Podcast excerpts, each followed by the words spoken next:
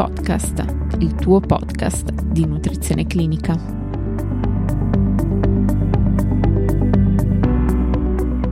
Benvenuti a tutti. Oggi parleremo della relazione tra microbiota e patologie cardiovascolari, grazie al position paper della Società Europea di Cardiologia pubblicato quest'anno. Nel documento viene spiegato che i cambiamenti nella composizione e nella funzione del microbiota umano dovuti ad uno stato di salute alterato costituiscono quella che viene comunemente chiamata disbiosi. Questi cambiamenti possono generare fattori di rischio correlati a patologie aterosclerotiche, come è intuibile alla luce dell'asse intestino-cuore. Inoltre viene spiegato che le alterazioni tra il microbiota e il sistema cardiovascolare sono principalmente mediate da metaboliti batterici, che vengono assorbiti nell'intestino e che fungono da segnali molecolari batterici.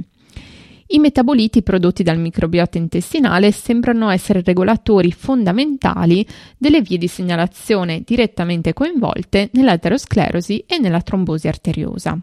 Esempio ne è il metabolismo del triptofano da parte ovviamente dei batteri intestinali e questo è collegato a patologie cardiovascolari.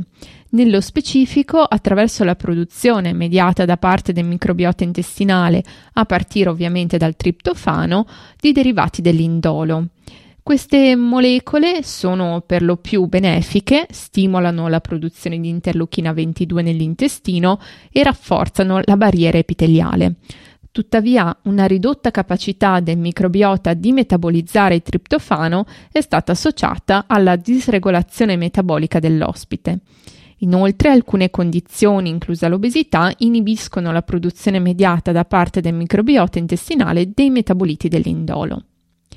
Un altro importante esempio è dato dagli acidi grassi a corta catena, molecole note per le loro molteplici funzioni fisiologiche umane, in generale sono considerati metaboliti benefici, associati tra l'altro alla produzione di energia a beneficio dell'ospite, alla regolazione dei lipidi, alla modulazione del sistema immunitario e gli effetti cardioprotettivi come gli effetti benefici contro il danno cardiaco indotto dall'ipertensione e il rimodellamento vascolare, oltre che alle proprietà teroprotettive.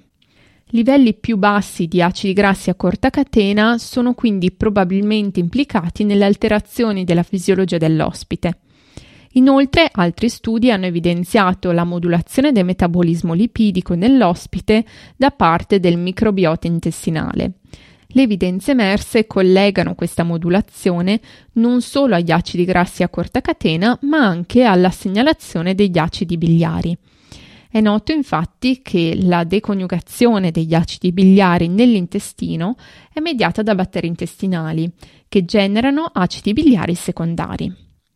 Ma l'impatto del microbiota intestinale sulle patologie aterosclerotiche non è probabilmente limitato ai processi metabolici poiché gli studi hanno rivelato la presenza di DNA batterico nelle placche aterosclerotiche, il che implica che i batteri intestinali potrebbero traslocarsi in tali lesioni per influenzare potenzialmente lo stato infiammatorio e la stabilità della placca.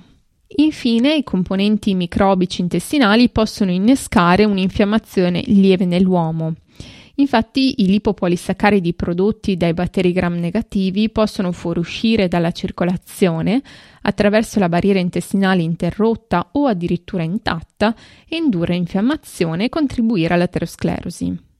Le prove che collegano questi lipopolisaccaridi all'aterosclerosi si stanno accumulando negli ultimi due decenni ed evidenziano il ruolo dannoso delle endotossine per la salute umana.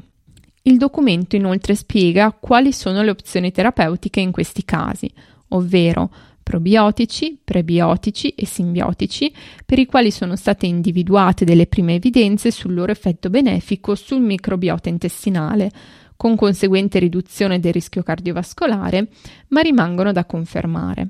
A seguire vengono citati gli antibiotici e infine gli interventi dietoterapici. Per quanto riguarda questi, non ci sono ancora evidenze forti a sostegno di tale relazione, nonostante la letteratura abbia ampiamente sostenuto il rapporto tra alimentazione mediterranea e microbiota e allo stesso modo tra dieta mediterranea e salute cardiovascolare. In conclusione, un'ampia evidenza suggerisce un legame tra microbiota intestinale e patologie aterosclerotiche. E mentre le indagini sperimentali e gli studi di associazione su pazienti umani suggeriscano che il legame potrebbe essere causale, gli studi interventistici che alterano la composizione e la funzione del microbiota per influenzare il rischio di malattia sono ancora carenti. Tuttavia, le informazioni già disponibili indicano che i marcatori della disbiosi batterica intestinale possono migliorare la stratificazione del rischio di queste patologie. Sicuramente l'interesse per questo nuovo organo umano e per il nostro secondo genoma sta crescendo rapidamente nel tempo. Per approfondire questo argomento, nelle note della puntata è disponibile, insieme alle fonti citate, un vademecum relativo alla relazione tra microbiota e diversi modelli alimentari, realizzato in collaborazione con la dottoressa Ricciardi. Per oggi è tutto, vi do appuntamento alla prossima puntata. Ricordo che per sostenere NC Podcast è possibile effettuare una donazione mediante Satispay o carte utilizzando il link presente nelle note della puntata o nella pagina donazioni sul sito ncpodcast.net. Per ulteriori approfondimenti vi invito a seguirci nelle pagine Instagram e LinkedIn sul canale YouTube di NC Podcast e per qualsiasi informazione potete contattarci all'indirizzo email info-ncpodcast.net.